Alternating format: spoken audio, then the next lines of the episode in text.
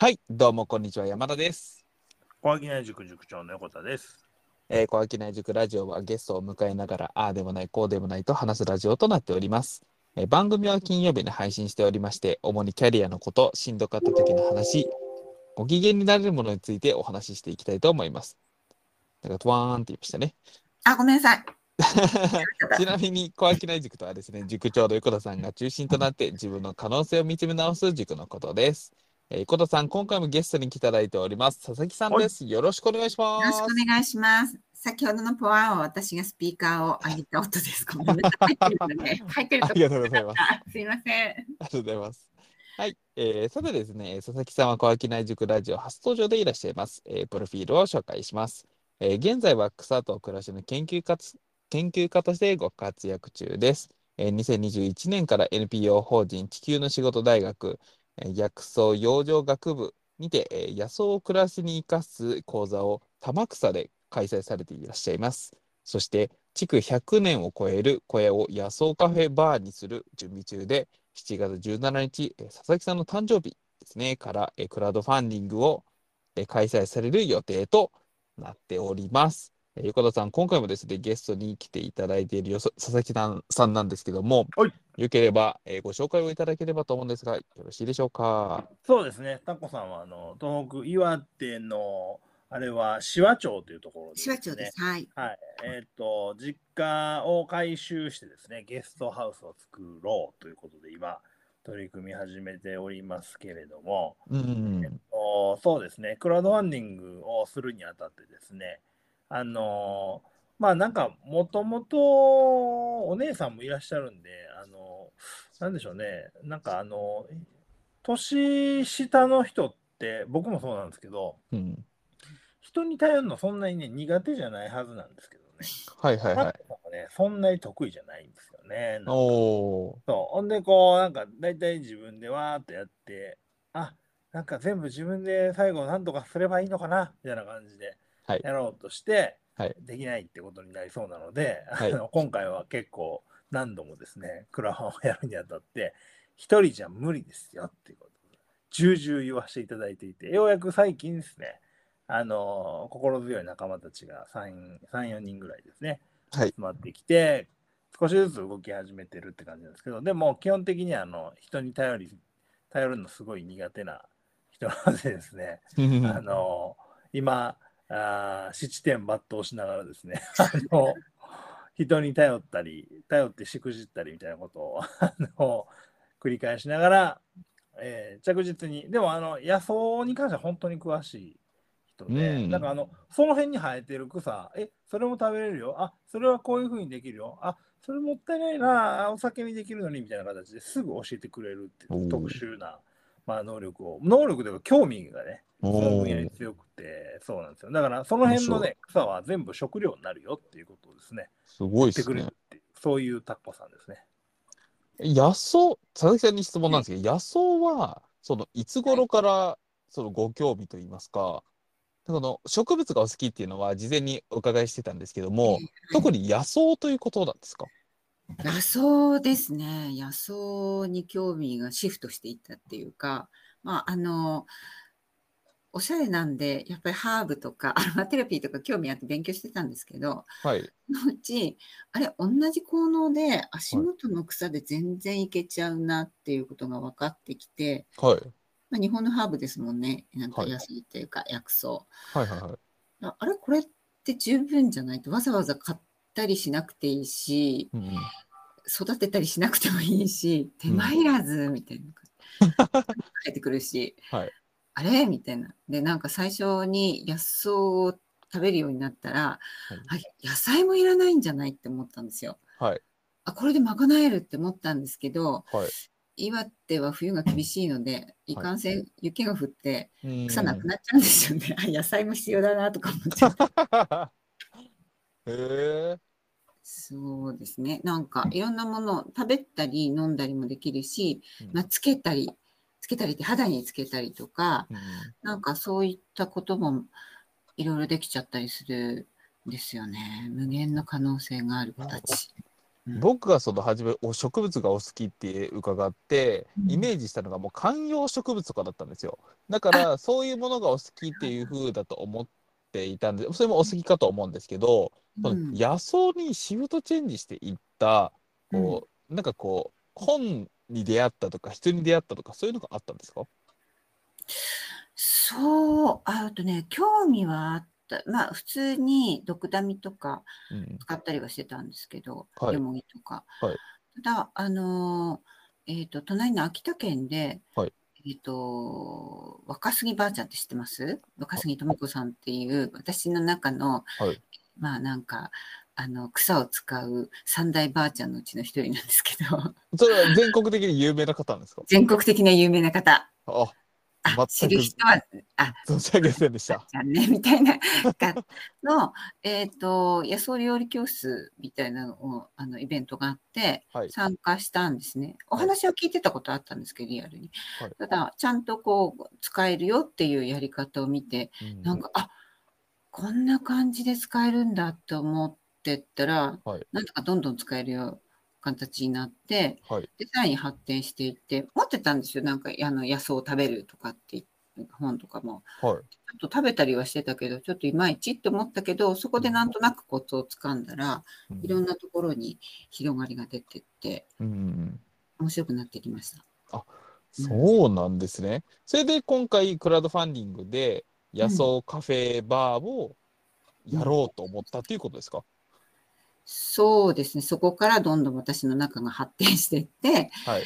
えっ、と、そうです。あの、隣、もともと隣の敷地内の隣の小屋が、うんもったいないなと思ったんですよ。はい物置になっちゃって。うん でもともとは作業場として使ってたけど、今や物置。だけど結構いい雰囲気なのにな、なんかできないかなってずっと思ってて、はい。それが、なんかその、えっ、と、くす野草とかでワークショップをするうちに人も来るようになってきて、うん。で、なんだったら、あの、ワークショップの時しか開放してないんだけど、知らない人もなんとなく見に来るようになったり、ちらほらしてきて、はいもしかしてなんか、人が集まる場にしもうしちゃった方が面白いかなみたいなのをちょっと思って、それを合体させてみました。クラウドファンディングはもともとそう、そう、クラウドファンディングには興味があったんですかそれとも、その、もう、あ、花から、あ、クラウドファンディングの資金集めようって思われたんですか？それとも誰かからこう言われて、あ、そういうやり方があるんだみたいな形だったんですか？えっ、と、クラファーは知ってたし、あの、えっ、と、いろいろ参加もしてたんですけど、うん。直前に私の友達が、えーはい。あの私がつ今回やろうと思ってるプラットフォームでクラウドファンディングをして、はいあここいいなっていうのをちょっと思ったんで、そこを利用させていただこうと思いました。やっぱりなんかちょっと資金を集めたいと思ったんで。やっぱりクラウドファンディングもプラットフォームで結構違うものなんですね。違う感じはしました、私の印象ですけど。でそこの私が使おうと思ってるプラットフォームは、はい。手数料安いんですよ、めちゃくちゃ。手数料っていうのは、えっと、お金が集まった後に支払うお金ってそうです。クラウドファンディングうんのプラットフォームに払う、お支払いする手数料が、多分半分くらい、あの、一般の。あ、そうなんですか？へうんえ。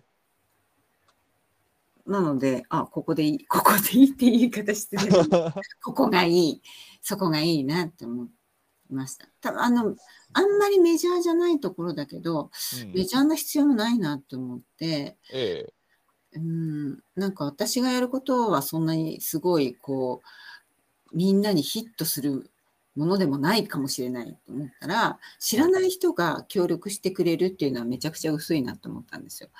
おはい。で私が知っている人に今こんなことをやろうと思っているのでぜひ、はいあの一緒にやりましょうご協力してくださいって言える感じだったらいいなと思ったんでああ。全然無名でもいいなって思確かにそれだったら手数料は安い方がいいですね。う。うんそういう考え方もあるんですね。その広告宣伝がすごい強いところもいっぱいあるじゃないですか。うん、ありますね。誰誰でも知ってるみたいな、うんうんところではなくてもいいっていう考え方があるんですよね。確かに。ちょっと勉強になりました。確かにそうだなっていう。でもさ、はいあの、えっ、と、全然知らない、こう、はいプロジェクトが立ち上がってきて、はい。ああ、素敵だなーって、もし思ったとしても、全く自分に関係ないと、意外とそれに協力ってし、しないくないですか？します？すっごいそうです打たれね。たらやるけど難、しいところですね。でも、友人がやそこに携わっていますって言われたら、うん協力しません、そうですね。今僕が住んでいる地域に、うん例えば図書館を改築してブックカフェおしゃれなの作りますとか、うんうんうんなるほど。自分に身近な、うん。でかつ興味があるであれば、うん。ようやくお金出すかもしれませんね。うん。だからほんと知ってる人がやるとか、うん。だから相当ちょっと魅力的というか、うん。自分が行きたいってならないと、うん。確かにお金は出さないかもしれませんね。うん。そうかなっていうふうに思ったんで、うん、なんかそんなに、あの、宣伝してくれるプラットフォームじゃなくてもいいかなと思って。まあ、たくさんの、世の中にはたくさんの方がいらっしゃるので、私の存じ上げない方で、全く関わりがない方が協力してくれるってこともあるかもしれないけど、うん。でもなんか一過性じゃなくて、うん。私の知り合いが私を知ってて協力してくれると、私も、あ、なんか協力してくださったんだな、応援してくださったんだなっていうふうに、やっぱ記憶に残る方がいい、いいかなっていうか、そういうつながりの中で、うんうんなんかクラファンって現代の優位だと思ったんですよ。はい。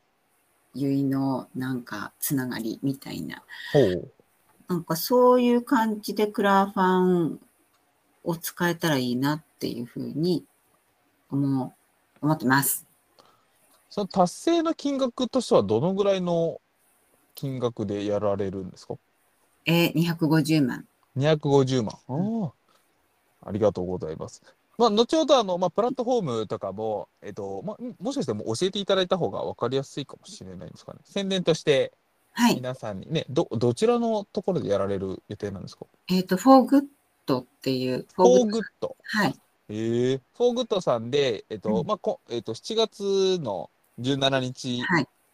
っていうことは、まあ、間もなくですね。まもなくですね。間もなくですね。間もなく夜になったら、えっと、フォーグッドで野草カフェバーと入れれば出てくる。出てくるかな？ごめんなさい。やってないからわかんで、ない。そのあたりのお名前とかもちょっといろいろ、はい。まあ、えっと、私が、えーっと、ヤンゴを玉草にしてるので、玉草、でも野草カフェバーで出てくるような気気もする。ちょっと、どうしよう。そうですねお願いします、みたいな。ありがとうございます。それでは、えっと、野草カフェバーについてもちょっと伺えればと思うんですけど、どういう感じのおコンセプトというか、お店にしようと思っていらっしゃるんですか？まあ、もうほん、えーっとですね、多分、ハーブみたいに一つ一つの効能があってって思われる方多いかもしれないんですけど、はい。私どっちかっていうと、その辺のものを全部バーッと使うみたいなイメージがあって、はい。一つ一つをブレンドするっていうよりも、その、まあ、野に出て、ブレンドしながら摘むみたいな、あ摘みながらブレンドするみたいな感じで、摘んだらもうブレンドになってますっていうのを細かく刻んで、野草のお汁にしたりとか、はい。えっ、と、お味噌に入れたりとかしてるんですよね。調味料にしたり、お茶にしたり。で、はい。それも細かく刻んだのもカレーに入れて、大量に入れて、カレーを作ったりしてるんですけど、なんかこう、一つ一つの効能っていうよりも、本当にこの生命力を、野草の生命力をいただくっていうイメージの方が強いです。大地のエネルギーをいただくみたいな感じ。ということは、野草の種類とか、うんこう各種分類っていうのは、意外と日帰り、日替わりだったりするんですか？日替わりだったりします。まあ、知ってますけどね、これは何々って。ちょっと忘れちゃったらみんなググったりもしますけど、はい。食べれる食べれないっていうのは分かるので、はいうんそこを積んで、あと特徴のあるものは特徴のある使い方とかは、これは生で食べた方が美味しいとか、なんかそういうやり方もあのちょいちょいやるけど、なんなんだろう、あのー一つ一つっていう効能って頭で考えなくてもいいかなって、五感でうん。いきたいって思っています。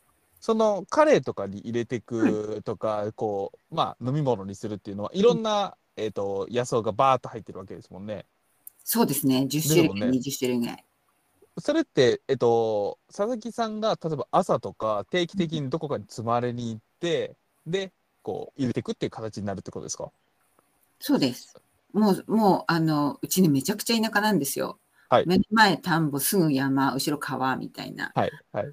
そういう環境ではいすっごい、あの、もう、一歩玄関から出ると積み放題なんですよ。じゃあ、例えば、その毎日僕が行ったとしたときに、はい。その、今日行った、例えば次の日、今日食べて、次の日はまた違う効能の野草を食べてる可能性があるってことですよね。そうですね。ということですよね。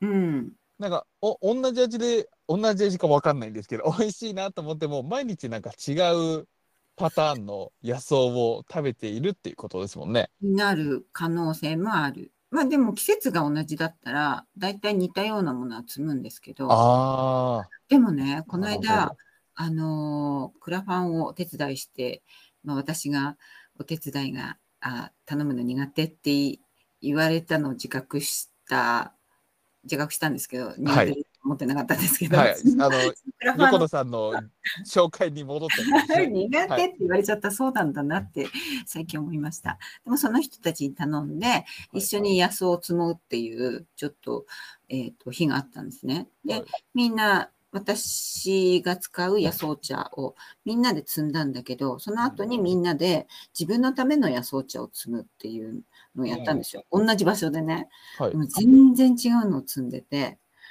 はいだから、あの、考えてみたら、たくさんあるんで、積む感覚によっては全然違うものになるかなっていう感じです。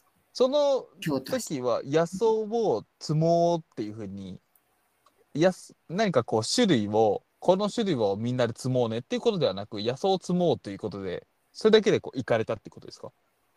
そうです。えっ、と、これとこれとこれは積んじゃダメっていうのだけ言って、あ逆あの NG だけ。NG だけ言って、ああとはもうもう取自由り放題に積んでくだいさいって。ああそれだったら確かに個人個人で積むの全く違いそうですね全く違ってて、面白かった。同じ場所で積んでいるのに。それが、えっと、頼むのが苦手っていうところにはつながったっていうのはそれをこう全然違うよって言えなかったとかそういうことですか、違います。だから、あの、頼むの苦手な私がそれを克服してみんなでた頼んで、野草を積もうよって言ったってことですよね。あ、そういうことですね。ありがとうございます。あ、そういうことはね、すごいですね。野草カフェバーということは、お酒も夜は提供とか酒も出ことですかしたい。なんか、あの、たくさんお酒をはい仕込んでるんですよ。溢れてきてて、野草で作ったお酒野ってことですか？草だったり、はいうんそうですね、野草、野草とか、そう、あの、ハーブも入れたり、うん。えっ、と、いろんなものを、木、木も入ってますけど、おお。なんか、そう、まあ、植物、野草も入った植物みたいな感じ。それって、それはベースに何か、例えば、ベースのお酒があって、そこにこう入れていく感じです、なんですか？そうです、そうです、そうです。そうなんベースって何になるんですか？そういう時って。でも、えっ、と、多いのはホワイトリカーですよね、やっぱり。へえ。だけど、えっ、と、ウォッカとかジンとか、おお、はい。ウイスキーも使ったりします。そうなんですね。うんなんか味が全然やっぱ変わるイメージがあるんですけど、全然変わる、変わりますね。それやっぱりその寝かした年月によっても変わったりするんですか、寝かした年月によって変わる、あの、寝かして美味しいのと、寝かしすぎない方が美味しいのとあります。あ、そうなんですか。フレッシュな方が美味しいみたいえなのは。ー、興味深いですね。フレッシュなやつだとど、何が美味しいんですか？ね、はいあのーあ、一瞬ど忘れしてた。あの木の実。青い木の実。青い木の実。ね山椒。あ、山椒、はい。山椒をウイスキーに入れると美味しいんですよ。へーもう中にズボって入れちゃうってことですか？そう、ただ入れるだけ。入れるだけなんです。これはフレッシュな方が美味しいんですか？フレッシュな方が美味しかったです。漬け込んでいくとなんかね、マイルドになりすぎちゃって、あのピリッとした感じがなくなって、ああ、おとなしくなっちゃうんですね。そう、味が。そうなんです。とんがった方が美味しいなっていうか。まろやかになって美味しいのと、とんがってる方が美味しいのってあるんだなっていうう。ん。漬け込むのはどういう飲み方が美味しいんですか？あ、でもね、ちょっぴり飲むのだったら、あと砂糖を、まあ、ちゃんと入っている感じだったら、小さいグラスで飲むのも美味しいんですけど、梅酒なんかそうじゃないですか、そのまま飲みますけど、はいなんか結構、35度ってまあまあきついので、ホワイトリカーの。きついですね。そう、そうです。梅酒はきついんですよ、だから。はいなんなんですけど、えっ、と、炭酸で割ったりとか。炭酸、あ、美味しそうですね。うんそれはこうさっぱりという味なんですか？もう全く味のイメージが湧かないんですけど、そのウイスキーに入れるときは何入れるんでしたっけ？あウイスキーはそのまま飲みます。あの、えっ、と、山椒の時は。そのああ、最終的です。すみません。えっと、うんマイルドな方って、あ、マイルドな、はいえっ、、と、熟成した方が美味しいものっ熟ていうのは？成した方が美味しいもの。あ、いろいろね、あ何の、一個一個じゃなくて、はい。えっ、と、ブレンドして漬け込むことがあるんですけど、それは、うん、はい。あの、なんかちょっと果物とか入れたりとか、あベベースは何になるんですか？それ、何にそホワイホワイトリカーですか？ホワイトリカーだったり、はい気まぐれでベースを変えるので、うーん。ウォッカにしてみようかなとか、そんなのありますね。あと、松はジンにつけたりしてました。松ですか？うん、松もいいんですよね。あ、そう今、なんだ。松流行ってるんですよ。松流行ってるんですか？松流行ってもう知らない世界すぎて松松っていう感じですけど松っていう松。松あそうなんですね。いやリスナーの皆さんわかるのかな？僕だけピンときてないのかわかるかな。なすごいですね。流行ってるとこでは流行ってるんですけど、松ブームしてるんですけど、ね。松ブーム来てるんですか？どちらのせどっかの世界なんでしょうかね。この世界では松ブーあムそうなんですね。すみません。全然存じ上げなくて。へえ面白いですね。密かに松が流行ってて、うん。うん、ま、松欲しいっていう人結構多い。多いです。そのさっきその友人知り合いの方とその野草摘みに行かれたお話で、えっとはい。僕はちょっとずっと気になってたんですけど、うん。これは NG だよっていう野草があるじゃないですか、うんうんうん。これ素人でもわかるんですか？わかる。パッとでき、あわかるのあります。あまずねそうなんです摘んで黄色い汁が出るのあるんですよ。えっ、とどこから出るんですか？えー茎から。茎から黄色い汁が出るんですか、うん。はいそれは NG です。面白。それ何なんですか？毒毒性が強いってことですか？毒性が強いものって薬効も強いんですけど、それでもね、口に入れちゃダメなんですよね。あの、えっ、と、外用薬とか、あ草のなんですけど、外用薬とかでは使ったりするんだけど、もう口には入れないことになる。まあ外用薬？はい。外用薬、あ、あのー例えば手奥とかドライにしたのをはいなんかこうお手手奥とか足奥とかなんかそういう、ああ手手よく足よくですね。はいはいはいはい、うんそんなのに使ったりとかっていうのはあるんですけど口口には入れない。あと洋酒山ごぼうとか。はい。まあ見た目ですぐわかるんですか？洋酒山分かり私は分かりますけどでも実ができるとめっちゃ分かるんですよね。ああ、では実ができなければ、もう本当、分かりもしかしたらにくい分かりにくいんですかね。もしれない。でも実が毒なので、葉っぱもあんまり良くないんだけど、実実は本当に毒だったりするんです。ああ、で、あれですね、本当に佐々木さんとかプロの方がいないとなかなか恐ろしいものですね。そんなことないんですけどね。でも、あの、水仙は食べないとかみんな言うじゃないですか。うんはい。水仙とか、本当にそういう、そういうあの基礎的なことが分かっていれば、水仙、スズラン、はい。うん、こう、あと何でしょうね、なんか、よく言われる、なんか、まんじゅしゃげみたいなのとか、はい。アク抜きすれば食べれたりするみたいだけど、あとね、あの、ちょっとこれを言うと混乱するんですけど、はい。発酵させるとよ良くなるものもあったりして。ああ、そうなんですか、もう。あでもね、それ本当に。でもはい。私はね、私の野草の先生は、はい。あの毒物を発酵させて、はい。あの飲んでますよみたいに言うんですけど、私はそれはね、あの、はいチャレンジしてないんですよ、怖くて。私はやらない。プやら。ないから、えーとはい皆さんにも、えーと、怖いっていう気持ちがあると、それが刺さるから、はいやらない方がいいですって言って。あちなみにあ、私もやってません。で発酵系はまたちょっと別になってくるんですけどね。でもなんか普通に食べ物、はい、口にすぐ入れるものは、ちょっと、あの、まあ、水仙、スズラン、うん、そういうパキッとって、なんか黄色くなったもの、あと、まが、まがまがしいものってあるじゃないですか、み見てはい。なんとなく、それはまあ普通にやめた方がいいかなって思います。もう素人の僕ではめちゃくちゃ難しい話ですね。そうかな。はい。え全然僕の周りに草木があんまなくて。いや、よく見るとあるよ、あるよ。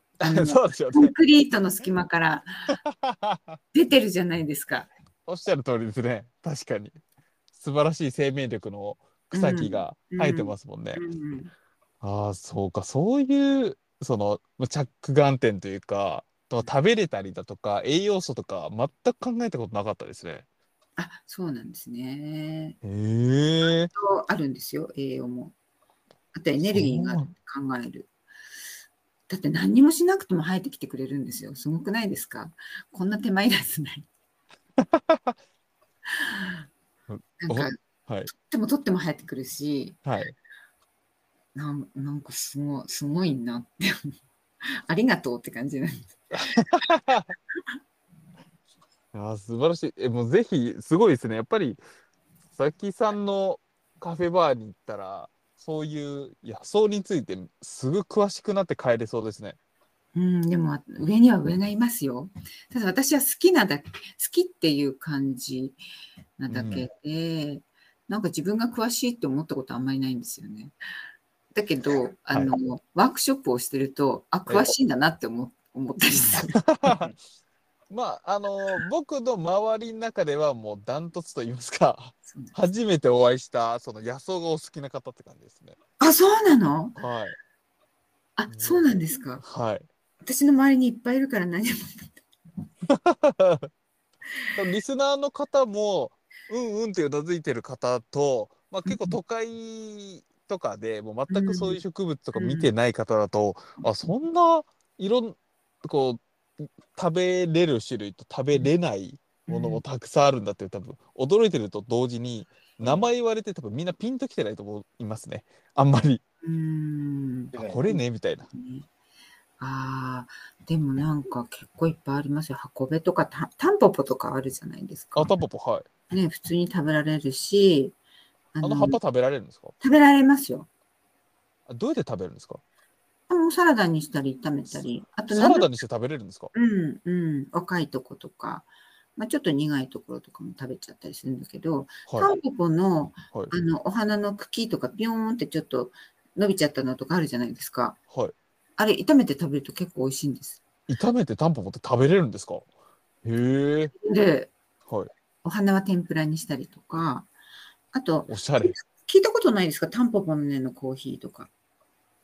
ああ、ちょっと勉強不足で全然わかんないですね。そう、タンポポの根を、あの掘って、まあ、ちょっと焙煎してっていうか、コーヒーみたいにして飲んだりとか、肝臓にいいんです、肝臓に。その味、風味が結構変わるんですか？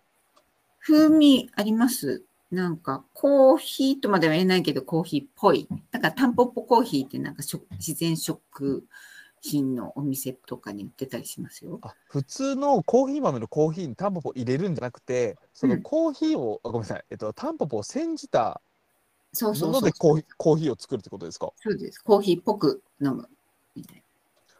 ノンカフェインで体に良さそうですね。ノンカフェインなのかな？ノンカフェインです、ノンカフェイン。まあ、ですよね。あありがとう。でも野草のお話でももう佐々木さんが野草のこう愛にあふれているってことだけがとっても伝わるラジオになりましたね。うん。ありがとうございます。喋れるからね。本当ですね。そうだよね。ありがとうございます。大丈夫かな？皆さん、あの、ついて、そんなにたくさん、なんか、変な話したつもりないんですけど、みんな大丈夫ですかね？大丈夫大丈夫です。えー、こんだけ野草のことがお好きな方がクラファンで今から野草カフェバーをされようとされてるってことだけ皆さんは絶対分かったと思いますので。それだけ分かれば十分です。ありがとうございます。ではですね、エンディングトークに入るんですけども、佐々木さんから、えー、クラウドファンディングのことどこのプラットフォームとで出すか等々、また再度言っていただいてもいいですか？はい、ありがとうございます。for good、FOOD の、え、違うね、ごめん。FOR か。フードになってますね。フードになっちゃった。FOR の GOOD っていうプラットフォームで、えー7月17日から開催いたします。ありがとうございます。はいもうどういうふうなその題名みたいなの出てて、野草カフェバーっていうふうな歌い方をするんですか？ちょちょっと長長い、長いタイトルにしました。おえっと、はい。なんか、命を整える築100年の小屋を野草カフェバーにしたい。おーありがとうございます。ぜひぜひリスナーの皆さんも応援をしていただければと思いますので、よろしくお願いしまはい、す。応援いただけると大変嬉しいです。ありがとうございますありがと。うございます。えー次、横田さん、えー宣伝はございますか？宣伝って言うとあれですけど、僕もクラファンやろうかなと思っておりました。ああ、そうなんですか。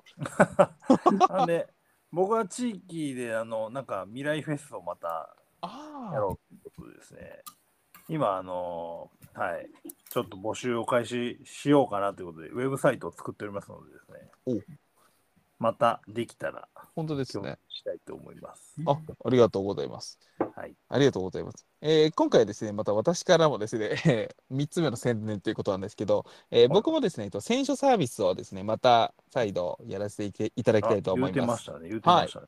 えーで選書サービスっていうのは、えっと、1万円選書というサイトがもうあるんですけど、まあ、1万円いただいて、僕が、えー3冊から4冊ほど選ぶという形になります。えっと、毎月3000円で1冊選ぶ、まあ、定期コースとか、お試しで2000円で1冊コースもこれから作ろうと思っておりますので、お気軽にお問い合わせください。はい、それではですね、えー皆様最後までご視聴ありがとうございました。えー、小秋の塾はオンライン上であったり、地方ではいくつか開催しております。えー、小商い塾ラジオのツイッターもありますので、えー今回のクラファンのことであったりだとか、ゆかたさんの話や、えー僕のこと、えーたくさん宣伝があるんですけど、ご興味がある方はですね、ぜひそちらへご連絡ください。それではこのラジオをはですね、これからも頑張って続けていきたいと思いますので、応援のほどよろしくお願いします。それでは皆様、バイバーイ。バイバイ。ありがとうございました。バイバイ。あありがとうございました。りがとうございます。